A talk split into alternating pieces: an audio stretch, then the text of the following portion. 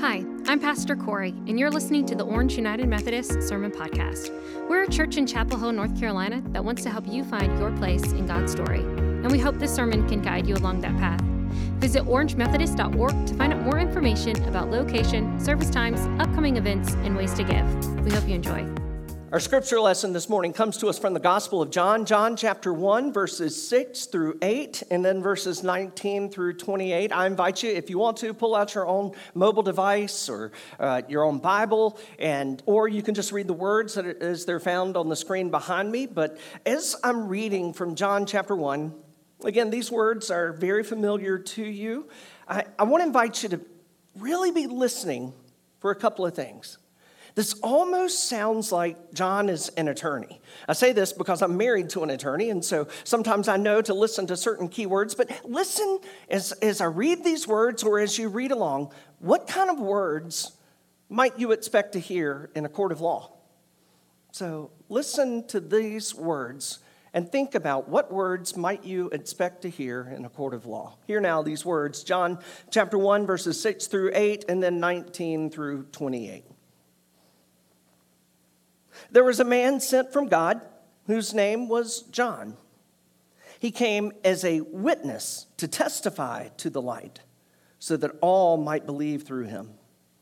He himself was not the light, but he came to testify to the light. This is the testimony given by John. When the Jews sent priests and Levites from Jerusalem to ask him, Who are you? He confessed and did not deny it, but confessed, I am not the Messiah. They asked him, What then? Are you Elijah? He said, I am not. Are you the prophet? He answered, No. They said to him, Who are you? Let us have an answer for those who have sent us. What do you say about yourself? And he said, I am the voice of one crying out in the wilderness. Make straight the way of the Lord, as the prophet Isaiah said. Now they had been sent from the Pharisees, and they asked him, Why then are you baptizing if you are neither the Messiah, nor Elijah, nor the prophet? And John answered them, I baptize with water.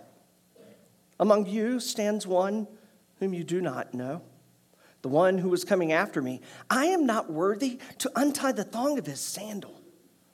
This took place in Bethany, across the Jordan, where John was baptizing. This is the word of God for you, the people of God. Thanks be to God.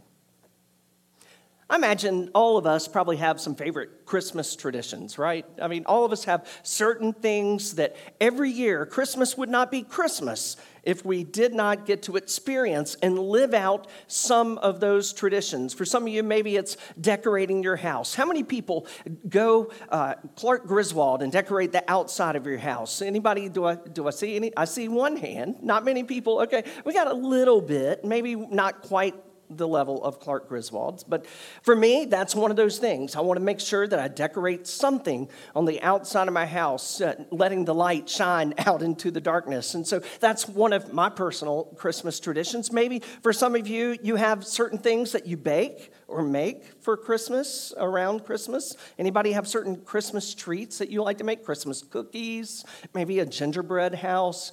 Uh, these are some of those kind of traditions that we live into each year. Maybe it's family gatherings, Christmas parties. That you, you can't think of Christmas without having those experiences. Maybe it's Christmas movies. How many of you have maybe two or three movies that you watch every single year? Yeah, I see that.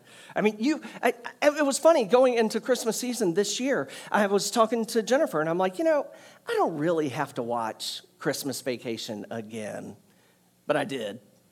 I mean, it's one of those things. Uh, you know every line, word for word. We watch certain movies. Maybe yours is It's a Wonderful Life. Maybe it's Elf. I mean, who knows what yours is, but we all probably have. It wouldn't feel like Christmas if we didn't have the chance to watch that particular movie or, or Rudolph or something, the, the, the Charlie Brown Christmas special. It wouldn't feel like Christmas if you didn't experience that. For me, my most beloved Christmas tradition is a nativity set that my mom and dad gave to Jennifer and I 30 years ago when we got married 30 years ago. For our first Christmas together, they gave us a Fontanini Christmas set. Any of you familiar with a Fontanini Christmas set? All right, I, I in fact want to show it real quick. Here's a picture of our Fontanini Christmas set. We got the first year, we got the creche, and we got Mary and, and Joseph and Jesus. And then every year after that, we added to it. But there's one of my favorite parts of the tradition about all of this is Jesus doesn't have to stay in the manger. So right here you'll see there's the, the shepherds the wise men are there the angels there and they're all looking at an empty manger uh, let's, let's zoom in let's take the next picture zooming in jesus isn't there yet and then on christmas day we do this we, we put jesus in the manger. I mean, you know what? That is my favorite tradition. That is my favorite tradition because every day I see that nativity scene and I see the empty manger and I long, I long for Christmas Day. We keep baby Jesus hidden. In fact, he's sitting on a bookshelf. Imagine this, just in front of a Bible. but there's a Stephen King book right beside it. I was going to show a picture, but I thought that might seem weird. But uh, we hide baby Jesus. He's not there yet. Because it's this reminder to me throughout the whole season. I mean, it's this longing for the coming of Christ. I, I, I see the emptiness of that manger. And it's not until Christmas morning that we put the way in the manger. It's not until Christmas morning that we recognize that Christ has come. And up until that, it's just a longing, it's just an empty manger. You know, in, in a lot of ways, that harkens back to the origins of the season of Advent. The season of Advent really is, has a long history that goes back to really just a few hundred, a couple, 300 years after we believe the birth of Christ. And, and it really began as a 40 day period of fasting not leading up to Christmas, but leading up to Epiphany, January 6th. And it was this 40 day period of fasting. Man, imagine that a, a, day of fasting. And how do we celebrate Christmas now? By putting on the pounds. but it was this day, uh, this 40 day period of past, fasting leading up to Epiphany. Because Epiphany was so important because it signified several things, all of which point to why we continue to gather. Epiphany celebrated the birth of Christ. Epiphany celebrated the visit of the Magi. Epiphany celebrated the baptism of the Lord. Even the very first miracle uh, that Jesus uh, did, that Jesus performed at a wedding in Cana of Galilee, were all a part of this Epiphany celebration. And so there was this 40 day period of preparation. This 40 day, and it was very somber. I mean, that's why the colors of Advent are the same colors as those of Lent, because it's a time of longing, it's a time of preparation, it's a time of waiting. Now, eventually, as January 6th is the celebration of Epiphany, eventually there was a separate feast that was set up to celebrate the birth of Christ, and that was appointed for December 25th. And the second, the separate celebration of the birth of Christ was a later development than the celebration of Epiphany. In fact, St. John Chrysostom wrote and told a congregation in 386 CE, he said, This day has now been brought to us not many years ago and has developed so quickly and borne such fruit. And then a few days later, as he's speaking about Epiphany, he said, Why then is the day called Epiphany? Because it was not when he was born that he became manifest to all but when he was baptized. For us, to this day, he was unknown to the multitudes. So, Epiphany's older than Christmas, and, and Epiphany has a much deeper meaning. It's when God's glory was revealed to all. But eventually, this 40 day fast preparing for Epiphany, it was shortened a bit. It was shortened and it was turned into four weeks called Advent, leading up to the birth of Christ. And it was interesting that in 380, there was a council in Spain that decreed that from December 17th until the day of Epiphany, before the whole feast of Christ was set up, uh, from December 17th until January 6th, no one was permitted to be absent from church. No one was permitted to be absent from church. What, What is today? The 17th? Today's the 17th? Okay, so no one is permitted to be absent from church from January, uh, December 17th until January 6th. So we've got service next Sunday, both morning and evening. Then New Year's Eve. Yeah, we've got a few times that we can gather together. No one is permitted. That, I mean, it's a council that decreed it. I mean, 380. So, I mean, it, it is what it is. But then this, this four week feast was this time of preparation called Advent was set into place. And again, it was this time of sorrow. It was this time of, of preparing for the birth of Christ. I mean, preparing for a baby that would come to be born to die. I mean, that's, that's kind of bleak. That's kind of dark. But they felt like in the midst of this four week period, there needed to be a day of celebration. And so they determined that the third Sunday of Advent would be known as, let me, I, made sure I put it out phonetically to, so I could say it correctly Gaudete Sunday. The third Sunday of Advent would be called Gaudete Sunday.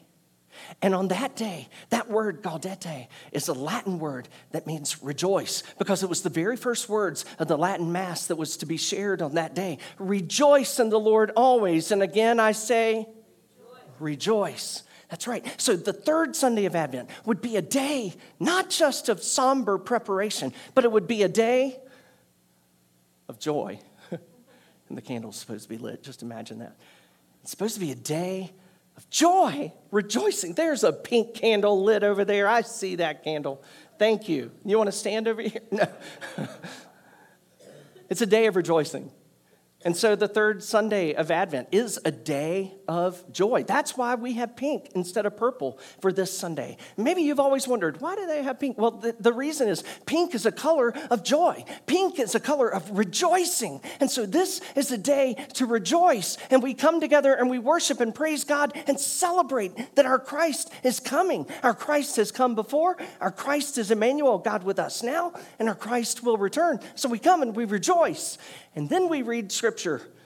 And I read about John the Baptist. And it's kind of like, couldn't we pick a more joyful passage of scripture for the third Sunday of Advent? I mean, I want to get to the Nativity. I want to get to the birth of Christ. I want to get to Bethlehem. And instead, we've got John out in the wilderness. But what is it he's doing? He's testifying. He's, he's a witness.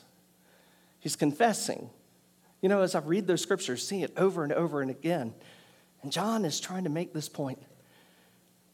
John, the gospel writer, is trying to make this point about John the Baptist. That John, he came as one that was going to tell the truth. He was not the light, but he was pointing to the light. He was coming to tell the truth that there was one coming. Oh, there was one coming that he wasn't even worthy to bend down and untie his sandals. There is one coming after him that is going to make a difference in all the world.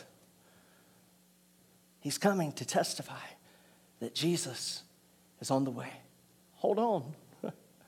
It may seem dark, it may seem bleak, it may seem hard, it may seem rainy, but the day is coming that that manger will not be empty. The day is coming that that manger will be filled. But the beauty is, that Jesus didn't stay in the manger, just like Jesus didn't stay in a grave. Jesus that comes is the God that comes and is with us always.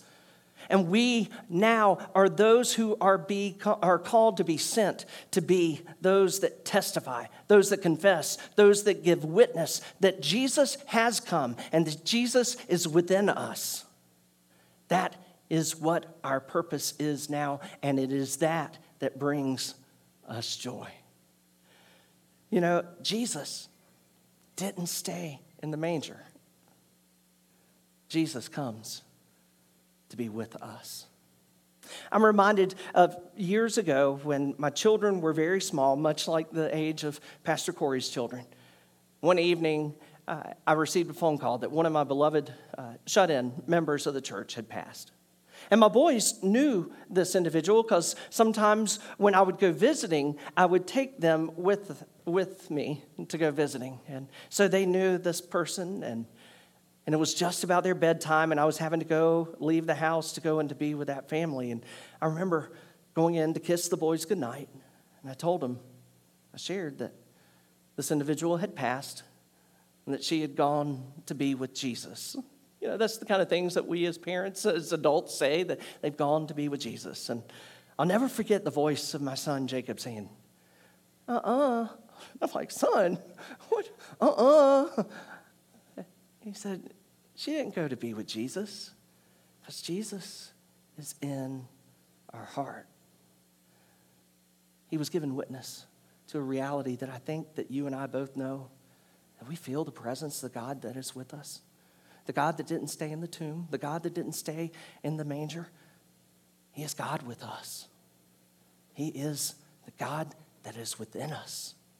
And when we have Jesus Christ within us, we can't help but be full of joy. Even when the world tries to put, put out our candle, we're going to continue to shine light because God is within us. So may we, like John, be those that even in the wilderness, even when people are questioning, may we just keep pointing. May we keep pointing to our Savior in the way that we see God who is within us. Let us pray.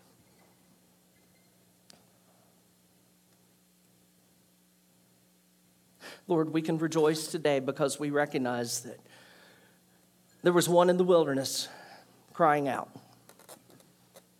There was one in the wilderness crying out and preparing the way for Christ our Savior to come. We can rejoice today because we ourselves have had people in our lives who have helped us see that light. We rejoice today because there are those who have helped us to see that light within us. We rejoice today because we know that our Savior has come. And our Savior is God with us. Today, God, may we be those who, wherever we go, may we shine a light Wherever we go, may we be willing to give witness, to testify to the reality that Jesus Christ has come and the world has never been the same since. That because Jesus Christ has come into this world, we're able to see what love is, we're able to see the embodiment of love, and we ourselves are able to be that, a, a part of that embodiment of love. Not just here in this place, but when we go out into the world we become the presence of Christ in the world. We give witness, we give testimony. So may we be so bold that wherever we go and in whatever we do, we point to the light that is you. God, we pray this in the name of Jesus and through the power of the Holy Spirit, and all of God's people said, Amen. Thanks for listening to this week's sermon. Please join us again next week. In the meantime, you can find us online at orangemethodist.org.